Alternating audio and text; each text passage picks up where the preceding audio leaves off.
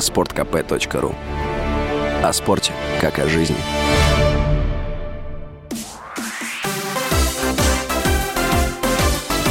Новости спорта. Российская теннисистка Анастасия Потапова вышла в третий круг турнира в Риме, где сыграет с соотечественницей Вероникой Кудерметовой. В матче второго круга Потапова победила итальянку Элизабетту Качеретто со счетом 6-4-6-4.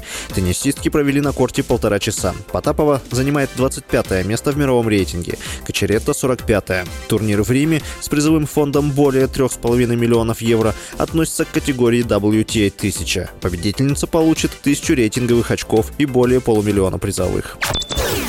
Оксана Домнина, жена олимпийского чемпиона в танцах на льду Романа Костомарова, прокомментировала слухи об отправке мужа за границу. Ее слова приводит РБК. Спортсменка опровергла эту информацию. Роман продолжает лечение в коммунарке, и выезд за границу не обсуждается и не планируется, подчеркнула она.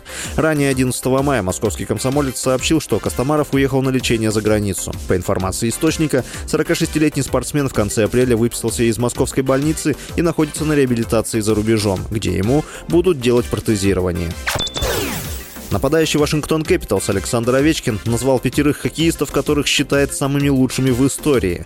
Набоков, Фетисов, Марков, Я, Федоров и Семин. Сказал 37-летний капитан столичных в видео на канале «Это футбол, брат» в YouTube. Напомню, до рекорда легендарного канадца Уэйна Грецки российскому форварду осталось забросить 72 шайбы.